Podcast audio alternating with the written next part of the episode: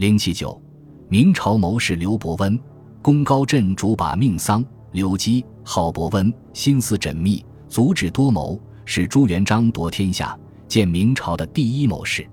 然而，明朝开国后，刘伯温只得了各自一等的伯爵封号，并且俸禄还是众伯爵之中最低的。更令人匪夷所思的是，刘伯温最终的命丧黄泉，竟与朱元璋有着千丝万缕的瓜葛。刘伯温料事如神，从龙湾之战到救援安丰。朱元璋能想到的，刘伯温也都想到了。朱元璋又岂有如此宽广的胸襟，容得下此等能人长期留在身边？更何况刘伯温的那些计策，并非安民之计，而是权谋之策，用在阴谋政变的风起云涌中，必有一番作为。这更令朱元璋心存猜忌，不仅要防患于未然，更要除之而后快。刘伯温最致命的失误。验证了祸从口出的真言。朱元璋曾就谁更适合出任丞相一职的问题找刘伯温谈话，言语之中暗藏试探玄机。刘伯温并非等闲之辈，但最终难免智者千虑，必有一失。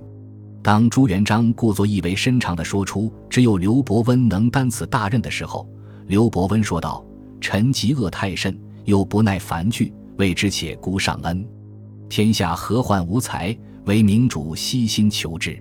此话究竟包含了怎样的深意，使得朱元璋自此之后与刘伯温的关系变得特别微妙，始终是个难解之谜。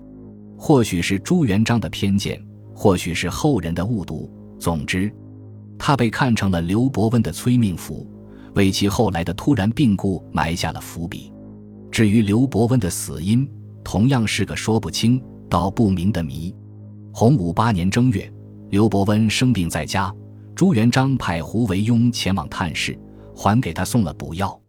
刘伯温吃过补药，病情不见好转，反而日益严重。不久之后病逝。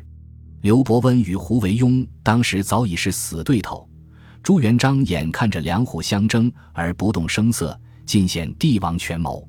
虽然下毒谋害刘伯温也是后来胡惟庸的罪状之一。